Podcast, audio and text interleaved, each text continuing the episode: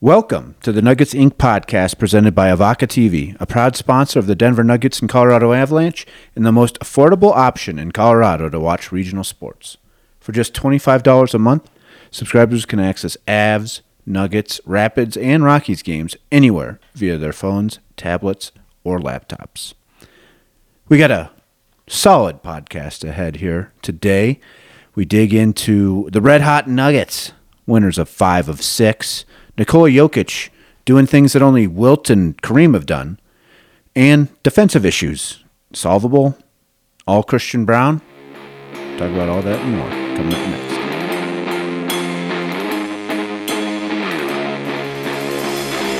And we're back for another edition of the Nuggets Inc. podcast presented by Evoca TV. It's the shortest day of the year, December 21st, 2022. Currently about 45 degrees outside. When Mike leaves, it'll probably be about five. Yes. If, if hopefully my car will start. Nikola Jokic doing things that Wilt and Kareem have only done. The Nuggets, winners of five of six, in first place in the Western Conference. It's all coming up Nuggets right now, Mike Singer. It is all coming up Nuggets. Uh, to your point, winners of five of six, 19 and 11 had their biggest win of the year last night.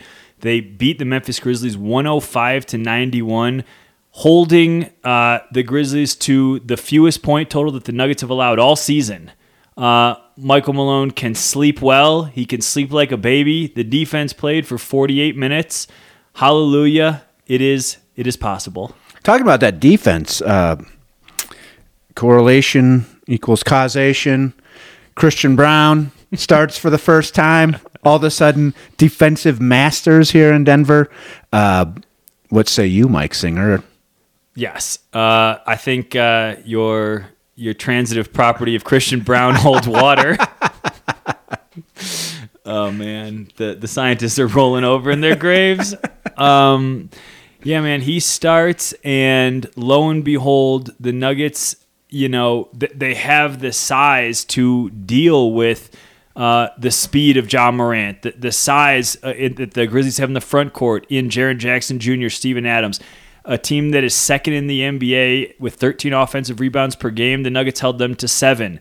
Uh, their three point shooting was completely off. Ja, I get he had 35 points, but I think just 12 of 26 from the field, um, in addition to 10 assists and seven turnovers. So that is something you live with when you are the Nuggets. You're okay with Ja going off, but when he doesn't go off with anybody else, you're probably going to win that game. Yeah, I, I think um, if if you're looking at a blueprint for for this team about how they're going to be successful, it's maybe what top 15 defense with that offense. Have we thrown top five out the window? I I, I was never buying top five personally, but uh, I do like shooting for the stars, Mike Michael Malone. I almost called him Mike. I'm sorry. Um, but uh, that that that effort last night uh, obviously clearly outdistanced that. Do we care at all that it happened with Jamal Murray not playing? Does that say anything about Jamal Murray, or is that just coincidence? I don't think it's just coincidence. I think that Jamal would be the first to admit that his defense is not there, and that when his when he's thinking about his knee, as he admitted to doing in the Charlotte game that that he played through on Sunday, um, you're not focused on your offense. You don't have your legs under you. You're physically not capable of getting those threes up. I think he was. I think he was like 0 of 6 that game from three.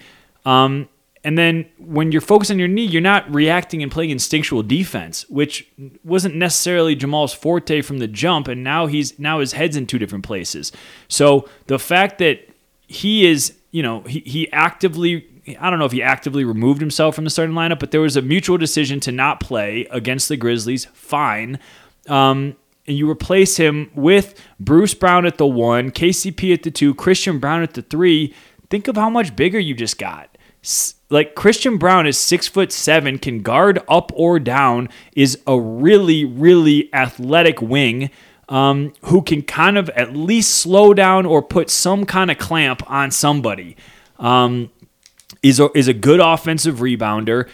Can you know is is a heady, savvy player, plays hard, and so when Michael Malone is racking his brain you know, getting two hours of sleep at night, trying to figure out how to solve the defense. Step one is finding someone who busts their butt on defense. And Christian Braun raised his hand.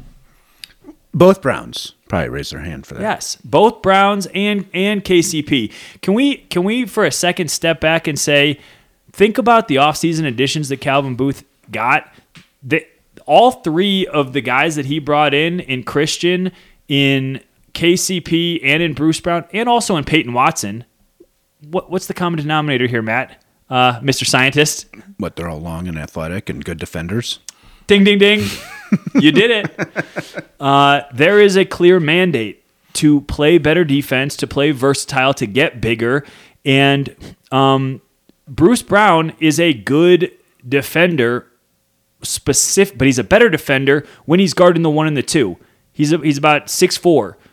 You know what happened when Will Barton was asked to play out of position? Will Barton for years was playing the three when he was supposed to be a two because Gary Harris was playing shooting guard. What happens?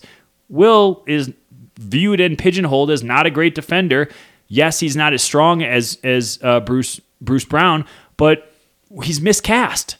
And so, what happens when you accurately align and slot people into their correct positions? You have people not having to cover for other guys because they're out of position. Like when you're too small, what happens? You have to crash inside, help inside the paint. What, what what's the trickle down effect? You leave guys open at the three point line. Rewatch that Los Angeles Lakers game if you want to see the impact of size on the lineups. When the Los Angeles Lakers are giving the Nuggets the business on second chance boards, look who is in. You've got three guys who are six five, six six, and under. You got Davon Reed playing backup three. You got Bruce Brown playing the three, and you're getting crushed. Like the proof is in the pudding. Thomas Bryant, Max Christie, Russell Westbrook, they're owning you. That's what happened in Los Angeles. That's why that was so damning. Um, because like the Nuggets just weren't helping themselves. So over under on Christian Braun starts for the year. I'm putting you at seven. Over under. It's all contingent on Michael Porter's health. It's all contingent Which on I was about to get to. Michael Porter Jr. Where are we at? 11, 12 games in a row? 13. 13 games in a row now. At what point do I start getting worried about MPJ and his health and his availability? I, they're winning games without him, so they don't necessarily need to rush him back. But 13 games, that's not some small chunk anymore. We're not talking about, oh, you know, he's just on the mend with soreness. At that point, it's like, see, something has to be wrong. No, he he is ramping up. Um, I don't think that there is a ton of cause for concern, uh, and I'm and I'm being serious. I'm not just you know carrying water, sugarcoating this. Uh, he Michael Malone said he's ramping up. I watched him go through uh, shooting yesterday, and uh, he he's coming. It's like it, it's not that far away. Uh, This is a foot injury, not back related, not back related, not drop foot related. Right. It, it's it's a it's a, it's been deemed a heel contusion or a heel strain. Um, and so it's just it's I think it's a pain tolerance thing, and, and the only way to deal with it is rest, and that's why this timeline has been so nebulous and vague. Um, people who have this the, you know this type of foot pain, uh, and, and it has not been deemed like plantar fascia, but it, people who have that, there is no uh, time frame. There, that is not set in stone. So that is why Michael Malone has been so hazy on this. A couple times in the last week, he said seven to 10 days. Okay, does that mean a Christmas special? Does that mean a Christmas miracle? Um, is he going to emerge when the national TV audience is here at 8.30 on uh, Sunday night? I don't know. What say you, Dr. Matt? I, I have no opinion. I, I all I know is at this point, thirteen games. It's an eyebrow raiser, and it's it's something like, do we know? Is this something that lingers? That you know he could all of a sudden feel better, but then within two weeks it's back and it's a problem again, and this is just going to have to be part of the season for Michael Porter Jr. Uh, I just want to say that in the 13 games that MPJ has been out, the Nuggets are 9 and 4. They have the second best offense in the entire NBA. So not at all hurt on the one end that he's going to contribute to the most. I mean, you're already talking an elite offense. What what's what's more elite than elite? Ice cold. Supernova. you know, like the offensive rating is is 118.2, number two in the league behind Portland. Um, you then you look at the same token, you look defensively, obviously where they've had their struggles, uh, and over the last 13 games. What do you think the Nuggets are over the last 13 games defensively? I, I, I will admit I'm surprised by this number. Which what, what, what, do they which, rank? You mean? May, yeah, maybe I shouldn't have tipped I, you off. Okay, th- then if you're surprised, I'm gonna say like 16. Uh, they are 16th. I am a little unnerved. and with the amount of preparation that goes into this, I'm even more unnerved. uh, but they are 16th in the NBA in defense over the last uh, 13 games. So, which kind of lines up with what I was saying, which is if you can be top 15 with this offense, that's a that's a team that wins a lot of games. Yeah, and look, I, I think that Michael Porter, his return, I think it's going to help on a few ends. I think that it will. Uh, a give them more size, which is what we talked about. You inject a six foot ten guy into the starting lineup, and, and maybe I shouldn't even assume that he's going to be injected in the starting lineup. I don't know that, uh, but you add that size into the front court, can get you rebounds, has a long wingspan, can can get into the passing lanes. That also helps kind of settle that second unit down, which I don't even know. I don't know what we know about the second unit. And we are 30 games into the season. We are more than a third into the season. And I'm not sure who I trust on the second unit. Like I, I don't know if Bruce Brown is, is your starting two or your backup two. Okay, I trust him. You don't trust Bones? I don't know.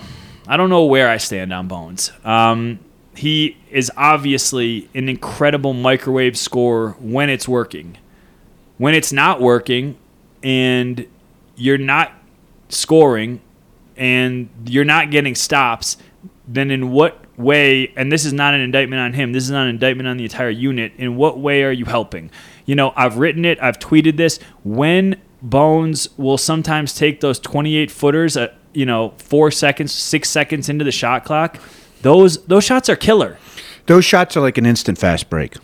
They're an instant fast break the other direction, and I have reflexively learned to look at Michael Malone on the sidelines as soon as those shots go up because they're always telling. He is the worst poker player there is, and he will readily admit that.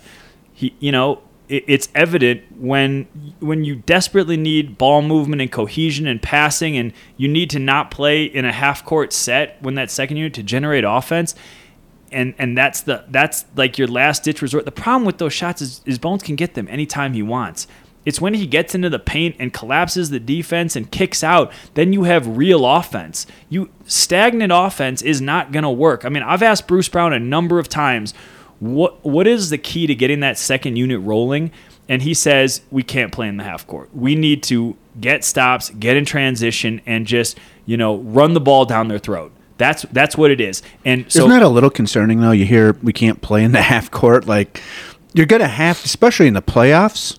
Now, granted, rotation shrink. Five, yeah, that full five man unit is not playing. rotation shrink in the playoffs, right. but still, you need a backup unit of some sort to be maybe able to run an offense. Maybe it's Bruce Brown acknowledging that he's not John Stockton. you know, Bruce Brown has his strengths, and, and he's well, actually and neither is Bones, and neither is Bones, and so. And frankly, I mean, we haven't seen Bones did not do well in the playoffs last year against Golden State. He he was targeted. Um, he was targeted on both ends. So when you ask me, do I trust Bones? I don't know whether I'm answering the question, do I trust Bones in April, May, and June, or do I trust Bones now?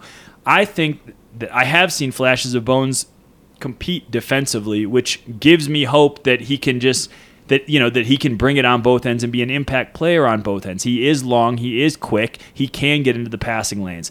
I need to see him fight over screens more. I need to see him be more physical. I need to see him run three point shooters off the line. I mean, I was talking to a pro scout um, earlier this week, and you know, Michael Malone chided his team. We run off non shooters and we close short on shooters.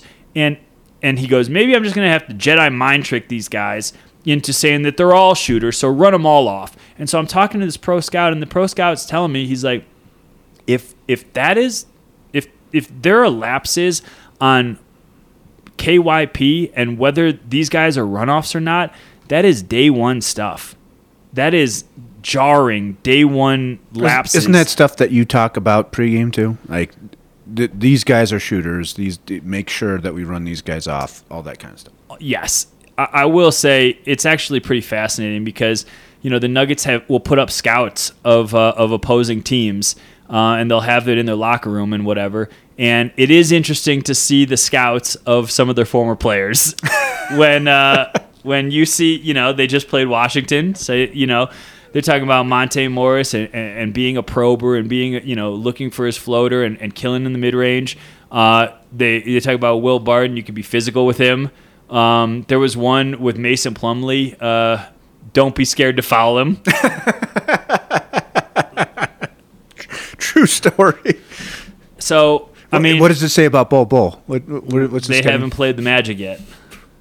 So, um, I mean, they look they there there are so many tweaks that that can and, and I really appreciate it. Malone said this earlier this week. He said it is constant maintenance. This is not uh, we have solved it.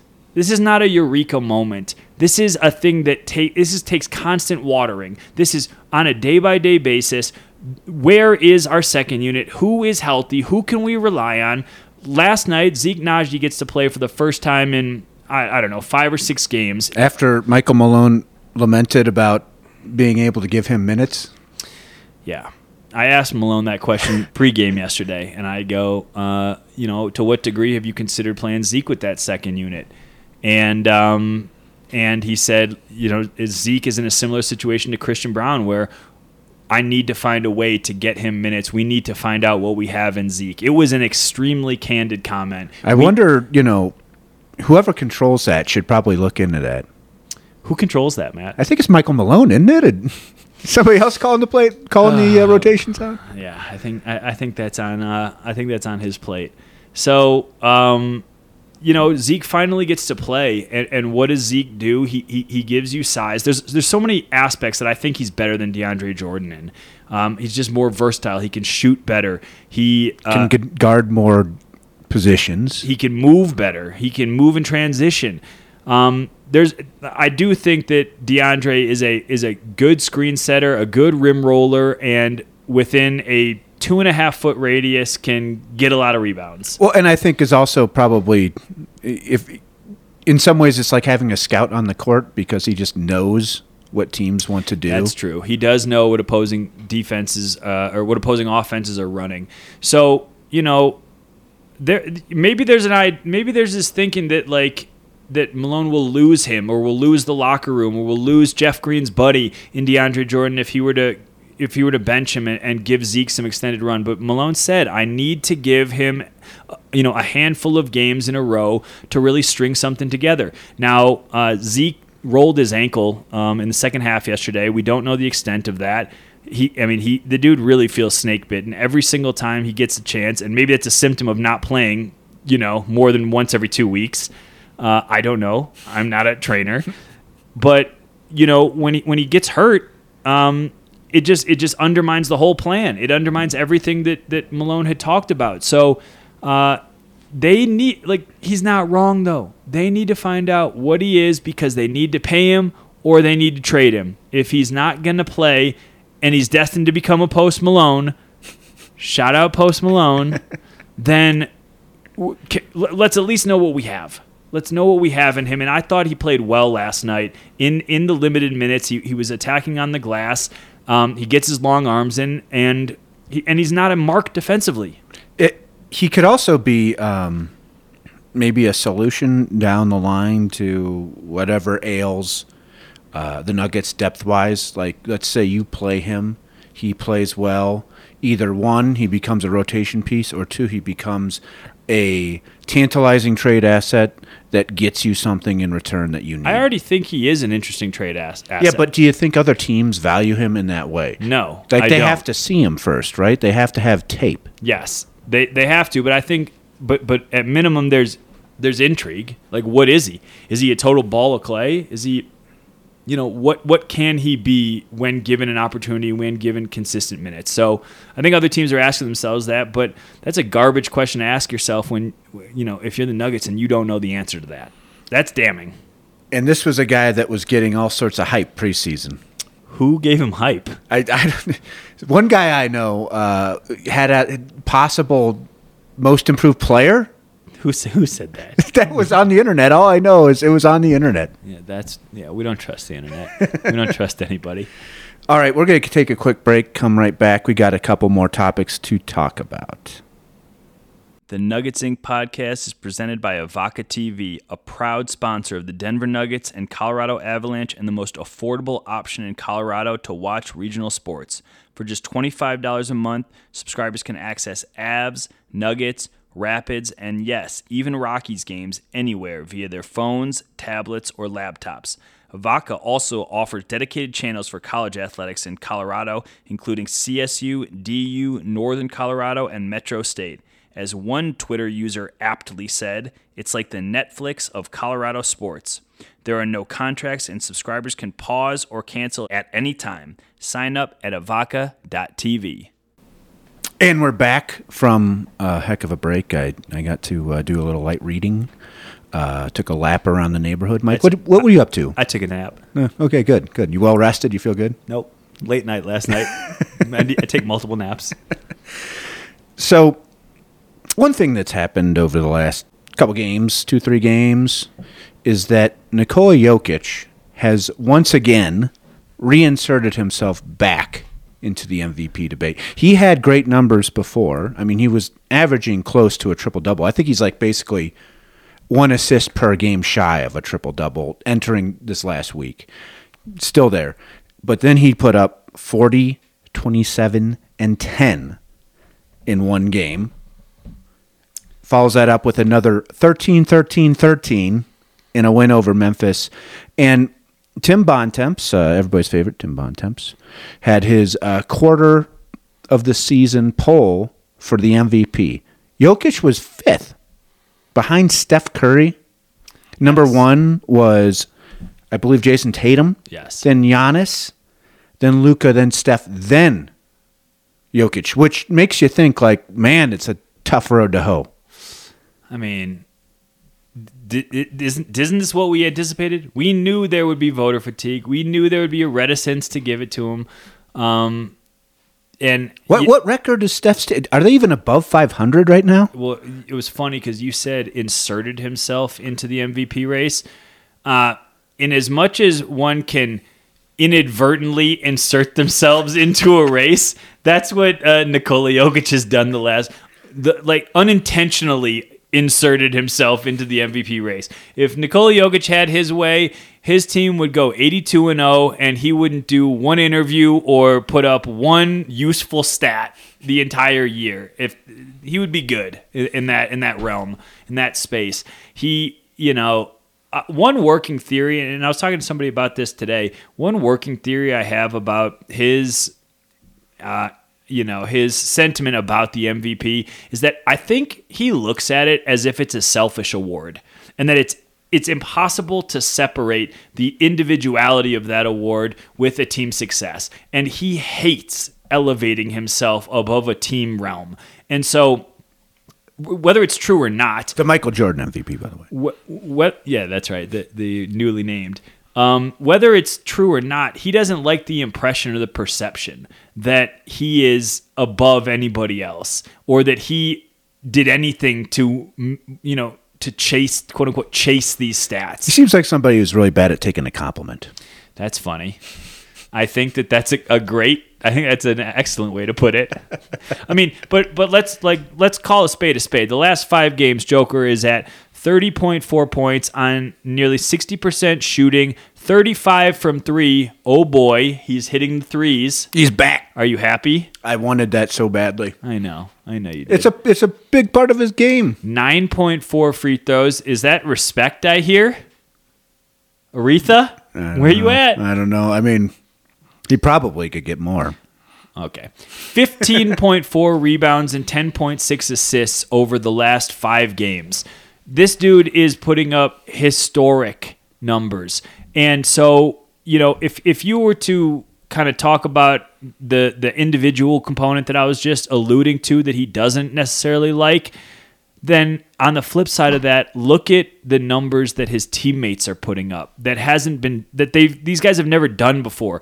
Aaron Gordon shooting 61% from the field. I love how Aaron Gordon is playing right now. By the way, Aaron Gordon is maximizing himself, man. That dude is is playing out of his mind. Uh, are you sitting down, Matt? I, I, you know I am. No, it's a, it's a, it's a, you know, I don't like, I like to answer open ended questions or I like to ask open ended questions. One, two, three, four, five players on the Nuggets roster are shooting above 40% from three, and Aaron Gordon shooting 39.2%. Six guys hovering at or above 40% from three. Why? Why is that the case? It's got to be the space, right? It's the space, and it's the gravity of Nikola Jokic. And so, Do you, You know- think that's sustainable? I, it might be. They- I mean, it's we're a third of the way through the season, and you know they haven't really fallen off their pace. Uh, but in a, in, a, in an honest, quiet moment, I'm going to ask Joker. I'm going to say, "Hey, man, can you put the individuality of the award behind you and accept the fact that you are the reason all these players are having career years? Can you take any solace in that, Mister Joker?" No. Yeah, he doesn't take compliments well. uh, but I mean, AG is having a career year. Kentavious Caldwell Pope is putting is shooting a career high 46 from three. Uh, Aaron Gordon is having a career year. It's, I haven't looked at it, but at some point we're going to have to. I mean, let, I mean, we can even get into it. Aaron Gordon in the in the All Star conversation is not far fetched. Really? You think so? Well, this is where I wish I would have done more research on it, but. But, but I don't think it's outlandish. I mean, he has clearly been their second best player. Yes. And he's doing it. I think, interestingly, he's not really playing outside of himself. He's doing the th- he's doing the things he's good at, and and not trying to be something he's not. And, and, you know, I just wrote this story today on Christian Braun, and you know, I called it his coming out party. And he said last night, he goes, "This team allows me to play within myself and not do anything that's too difficult or out of my um, out of my capabilities." That is the luxury of Nikola Jokic in a nutshell. You can do you can play to your strengths and I will accept the burden, the attention, the gravity, the scratches on my arms. Or he's got a bad one right now on his right arm. I don't know if you've seen that one. Of course I've seen it. It's been there for 2 weeks and it is going to scar. I only wonder what Natalia thinks uh, when he's looking at when she's looking at her husband's like, you know, I I think I saw on Twitter the other day that it looks like uh, Joker is auditioning for the Revenant uh, 2.0. so Is he the bear in that one? uh, I think he's Leo. I think he's Leo, and all he comes out with is just a little scratch. So, um, you know, when you talk about Joker's MVP candidacy, you look at, uh, they're the one seed right now. If they finish the one or the two, if he averages a triple double, if his team thrives around him, then what are we talking about? With all due respect to all the people that that Bontemps polled, and not all of them are voters. He he he polls. I think it's he deems it 100 insiders, which you know I, I will assume that that's NBA media, um, but they're not all voters, and so I don't know that it's an apples to apples comparison when Tatum is number one and Steph is number four because I mean, there, given the last week, there is no world where there there is no voter who could who could you know submit a vote and have Steph over Joker after what he's done the last week. You can I mean that's grounds for getting clowned on. Well, and they're in first place. They're atop the Western Conference after playing uh, arguably the most arduous schedule to begin the season. They have a winning road record. Go look at the standings and pick out how many people have a winning road record in the NBA. Not as many as you'd think. And they're about to, I think, kind of put some distance between them and everybody else with all these home games that are coming up. You know, and I and I was kind of debating um, with several of the media members last night. You know, what do we know about the Nuggets? Do we trust them? What what can we trust the defense, etc. And I described them as the worst of the good teams. And the reason I say that is because we don't know we don't know if the defense is sustainable. It is slightly better than it was last week. They're up to 24th. I think uh, the rule is you throw a party every two that you uh, notch up. So they were Everybody gets a defensive chain for that one. yeah. Well, Malone said that they have like ten defensive chains, so everybody gets a chain, um, media included, and uh, and so you know, two weeks ago they were 28th. Now they're 24th. Can they get up to the the the 16 to 18 range by the end of January, leading into the All Star break? Then you can maybe start talking about stuff. But the reason why I said they were the worst of the good teams is because I was looking at the point differential among the elite teams in both conferences. Um, the Phoenix Suns, they're fourth in the West right now. They have a plus five uh, point differential. I am not buying the Suns right now. New Orleans Pelicans have a plus 4.8 point differential. I am buying the Pelicans right now. Memphis Grizzlies have a plus 4.2 point differential. They are second in the West. Just got destroyed by the Nuggets. And the Nuggets have a plus 1.4 point differential because they are giving up 114 points per game. How many road games they played? They have played 17 17 road games. And they are 9 and 8 away from Ball Arena. In the East, I just want just to emphasize this, Milwaukee has a plus 4.3 point differential. Boston has a plus 6 point differential. The Cleveland Cavaliers have a plus 6.5 point differential. So if you were to look at it, you know, point differential, they have the 8th or ninth best in the entire league. In fact, it might even be lower because Philadelphia and New York both have better point differentials. And so it's not a it's not that's not the end all be all. They're winning nail biters, um, which they you can argue they probably shouldn't be in these nail biters when their defense falls off. But the defense is not good enough right now. If unless something changes. In my opinion, they're they're a second round team at best right now. They can win a first round series with the offense, but depending on who they, they face, they kind of remind me of the Rockets, you know, X amount of years ago. Uh, the Harden Rockets? yeah, the Harden Rockets, where you were like, okay, you can score, but who are you going to stop? Can you stop anybody? So, all right. Is that unfair? Uh, yeah, I mean, they're getting better defensively, but yeah, they're not elite. They're not going to be top five. I think we ruled that out at this point. Um, and eh, top 10 might be a tough Is ask. it, is it what about Bob, where he's like, I'm getting better, Baby steps. baby steps, I'm getting better. yeah, baby steps to the door, I'm getting better. So, with all that in mind, they got to be get better defensively. They have some holes. The second unit really hasn't been figured out at all. At what point does Calvin Booth start looking around and saying, "How can I improve this team? How can I do something to shape this roster into a championship roster?" Uh, if he's not already looking at it, I mean, look, if, if over the preceding two weeks, if he's not seeing his team that he constructed that was theoretically going to be significantly improved defensively, and he's not looking at them giving up 128 points to the Washington Wizards, 126 to the Los Angeles Lakers, 120 to the Trailblazers in three out of four games. If you don't think Calvin is racking his brain at that point, then you then you are severely underestimating how Calvin Booth looks at this team. What do you think's at the top of his wish list? Is is it uh, second point guard? Is it uh, uh, some rim protector? Is it maybe uh, another wing? Uh, It seems like they have enough wings. I don't know why you would want to add to that. Yeah, I mean, I think I'm gonna I'm gonna kind of take a cop out here. I think that he is. My guess is I think that he's looking for just someone who is is reliable in the postseason, specifically on that second unit to to galvanize and solidify that second unit. Does that mean somebody on a wing on the wing? Um, I mean, we have we just we've talked about Christian.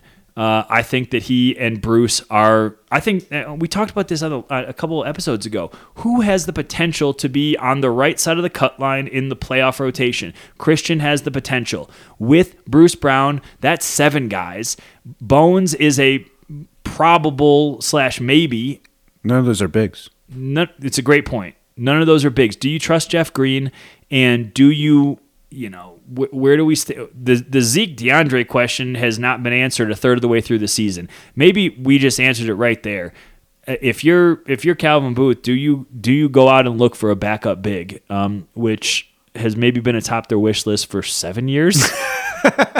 Well, you, there's actually there was a point when the Mason Plumlee was great as the backup big, Uh, but that's been probably the only time since they've had Nikola Jokic as a starting star for their team that they actually had something as there was a decent solution there. Yeah. Um, you know, can you can you play small? Can you play with Jeff Green as a as a backup five? That's they tried a, that before. It's a scary proposition in the postseason. Um, so I, I mean, to me, to me, the two areas are your your your backup front court and your backup back court. And Calvin Booth's going to have to ask himself to what degree do I trust Bones' Bones' growth, his maturation, and his ability to look. Dillon Brooks lived in Bones Hyland's jersey last night. He made him work, and and he kind of suffocated him. He smothered him, man. Uh, Bones did not have a good game, and um, to in my opinion, I, I don't understand how that's not the book. I don't get how that's not the book on Bones. What? Just get up on him, just be physical with him. Yes, you remember when um, you remember when Norm Powell? Like I'm looking at this man. Bones was four of fifteen last night. Yikes! In 15 minutes. That's not good. 15 shots in 15 minutes. That is that's elite. That's elite chucking. In in the last I mean, in the last 3 games, he is 9 of 35.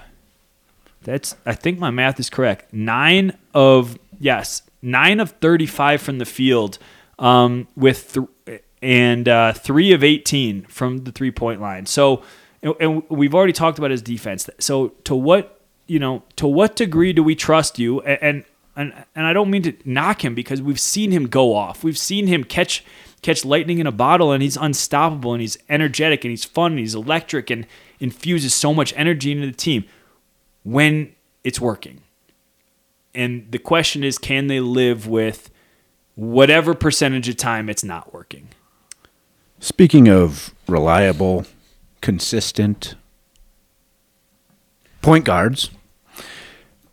Mike Singer, you did a story on Monte Morris uh, this last Sunday. I pronounced that right, by the way. I just want people to realize that.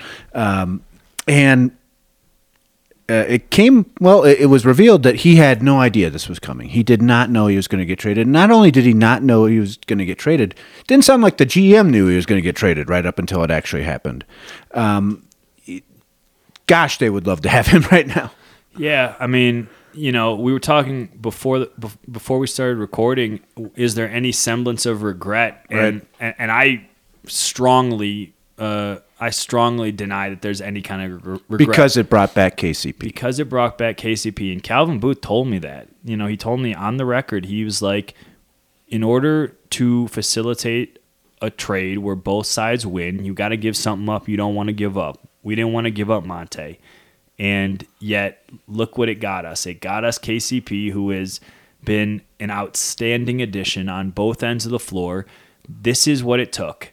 Um, you know, and I and it leaves behind a hole now that you you don't really have the steady hand point guard on the back I mean, end. I mean, every every team is playing whack a mole with their roster. They're they're all trying to right. They're all trying to get to a place of trust with every position, and it's not feasible.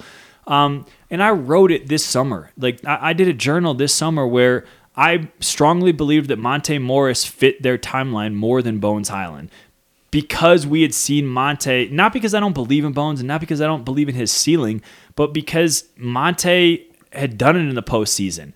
And because you knew what it was with Monte, you knew what the ceiling was with Monte, and and maybe the ceiling is not as high as with Bones, but at least there's there's there's fewer uh, valleys. You know, at, at least it's just a steadier ride with Monte. Um, and, and, Monte told me he was shocked. He said he went out to dinner with Calvin, led to believe he wasn't getting traded. Uh, so when it did happen, it was stunning.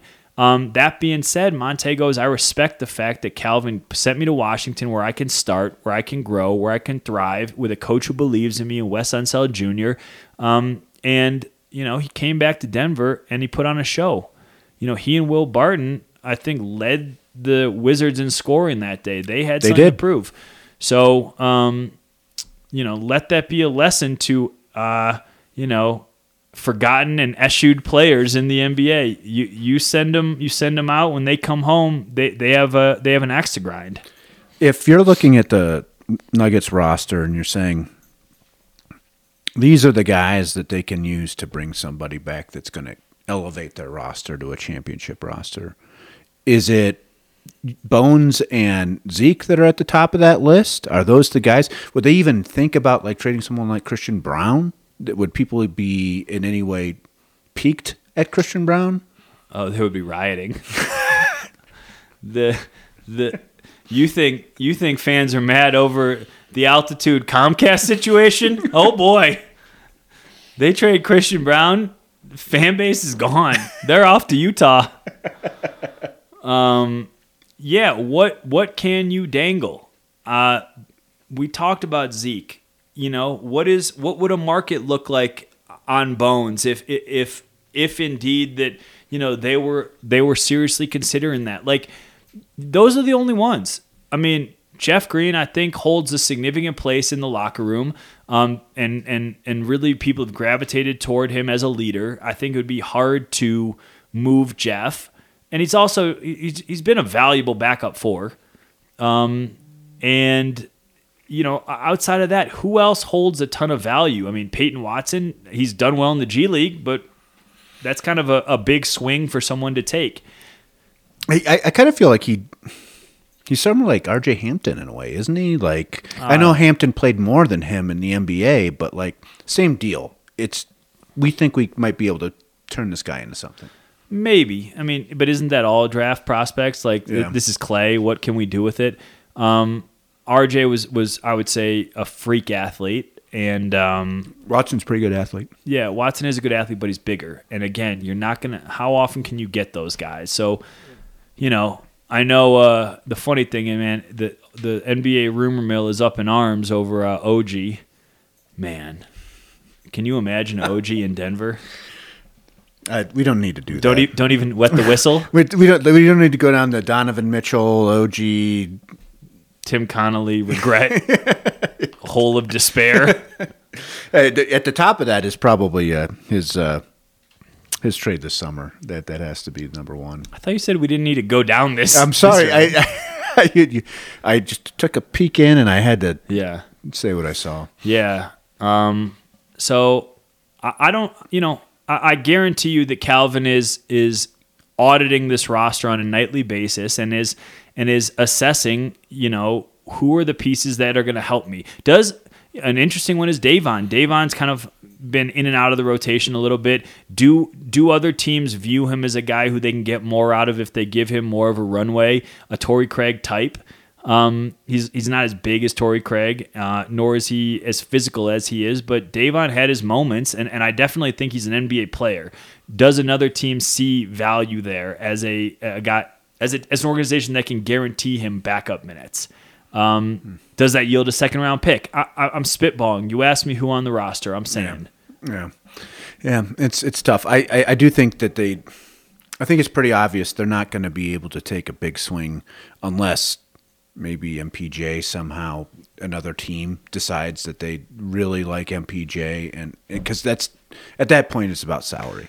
Yeah, but with Michael Porter, I mean, it's a it's it's important to raise this topic again. Like he has a very difficult salary to match. Who, which team is willing to accept? Um, I think this is the first year of his five year max deal. Correct. So who's willing to take that on for the next four years? Uh, a team that is desperately trying to shed salary, like you know, could you get off of two contracts that add up to thirty million that that you just don't want to pay? Um, you know, one of one player is valuable, the other one's not, and the team just wants to get off of him. I, I, you know, maybe the team just really likes MPJ. yeah, But there's got to be a few of those out of course there are. There's no doubt that teams view him as a as a unbelievable scorer. But what is his? Is he trustworthy? I mean, he's now you know he's now missed 13 straight games, um, and you know, and this this does not have to do with the back. What if the back flares up? Uh, y- you know, I just don't think teams know whether it's hard to invest in something that you don't that you don't know what you're going to get in it. It's as simple as that. To what degree is he reliable? He's played 16 games. He's missed 13 in a row. Um, you know, last year's last year's didn't go well. Played nine games. So what percentage of games has he played the last two years? It's it's it's uncomfortable to to to pour in assets when you don't know if he's there. So, all this being said, you know the defense is needs to be better. They still Trending have, trending upward. but it's yeah, it's baby steps. Uh, but it's um, they haven't figured out the second unit. But the starters are pretty damn good. Jamal Murray is you know a little inconsistent still. Um, they're still nineteen and eleven. They're still in first place in the Western Conference. It's a great point, man. All that being said, they're still 19 and 11.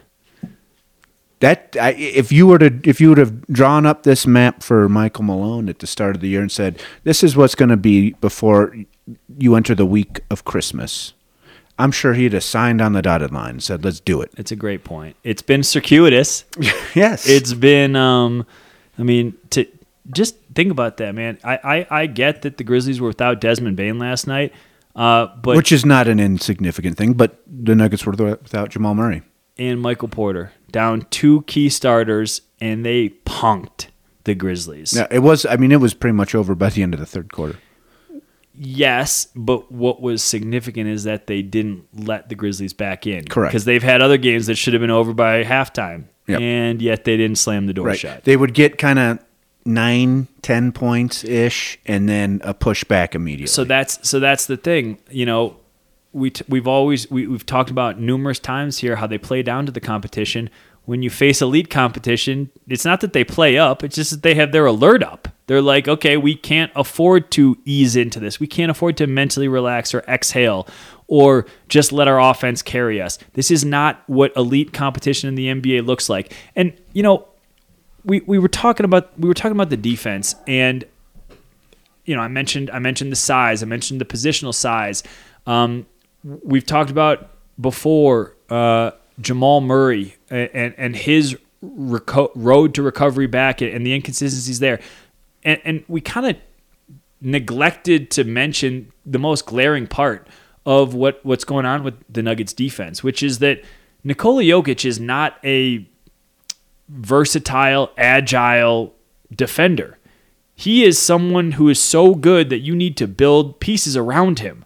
So, in the first half of games, watch when they play uh, pick and roll. They have Joker up at the level where he can harass a ball handler, get his big paws into passing lanes, and he can um, kind of muck up the rhythm and the flow of an opposing offense. Come the third quarter and fourth quarter, his energy is has been zapped and he is in drop coverage because he can't get up all the way and he's just getting picked apart either because someone's blowing by him or they're stepping into a mid-range uncontested shot and it's like these are the problems and, and, and any coach in the NBA would sign up for these quote unquote problems immediately if they got to coach the two time MVP. But he is not an elite defender. And so Probably never will be. and so how do you work around that? Every team has its weaknesses. And like again, I'm going to I'm going to keep citing the, these pro scouts that I was talking to. Um, the offenses in the NBA are so good that most defenses are eventually going to get solved. Most defenses are eventually going to be have some weaknesses exploited. Th- that- the offenses are just better. That's that's just how this works. It's it's hard to consistently stop. The Nuggets pride themselves on stopping teams three times in a row. I mean, do you have any idea how hard it is to hold a team under 45% in the NBA? Like it doesn't happen that often. At least not for the Nuggets. and, and so my point is that my point is that offenses are inevitable are, are usually going to win out. And so it's on the margins. Where can the Nuggets protect Joker?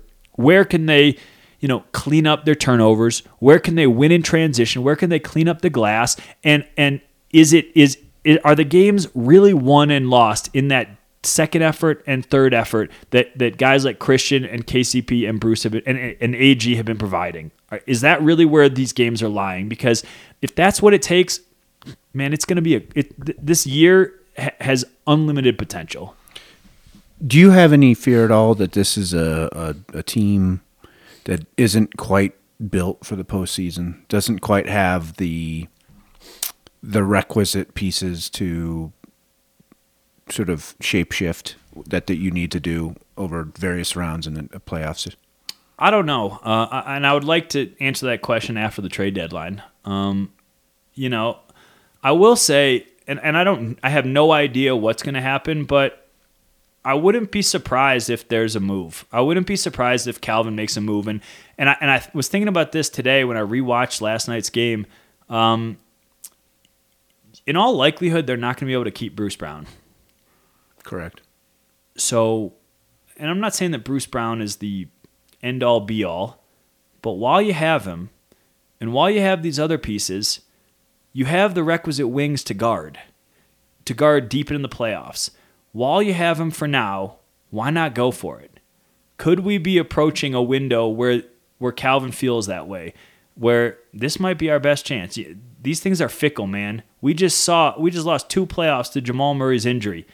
Now that we're quasi healthy, I mean, we just talked about the circuitous the circuitous route, and oh, lo and behold, they're 19-11 and first. While they are on the doorstep of of contention, why not go for it? Why is this this upcoming February trade deadline not an opportunity to improve? And I promise you, like knowing who Calvin is, this is an aggressive dude who wants to take advantage of chances. I mean, I don't I don't need to point out to Nuggets fans what happened to them the last two years that when they were robbed of contention. Now that they have it, why aren't they going for it? All right. Well, I think we've we've hit a lot of bases here. We covered a lot of topics. Anything you want to add? Anything you don't think uh, that we got to that that you'd like to address here before we sign off? Uh, and I, I do want to mention: uh, go to iTunes, rate us on iTunes, five stars, leave a review, tell the truth. We suck. That's fine. Five stars is good though. Do the five stars. Um, I mean, we get a rest. We have an upcoming homestand. Uh, Portland on Friday. Then we got the Ballyhood matchup on Christmas, the 8:30 start against uh, Chris Paul and, and the uh, Phoenix Suns. And Beat then, up Phoenix Suns. And then we'll head out to, um, you know, we'll be on the road for both games in Sacramento. Uh, a two for in Sacramento. By the way, Sacramento, they're a tough team. Yeah. Uh, you know, maybe Michael Malone will remind his team what happened to him in Sacramento and fire them up. Uh, but it, it's trending up for the, for the Nuggets, and like January, at least the first couple weeks of January, it's they kind of have a cake schedule, and it is a um, to your point, it is a chance for them to make hay. Uh, I mean, they have they have the the game in Minnesota on January second.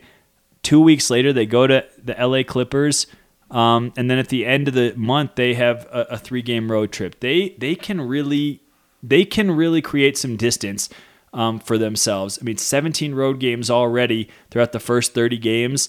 Um, you know, we've talked about it. I feel it when we're on the road. It is taxing. I can only imagine playing.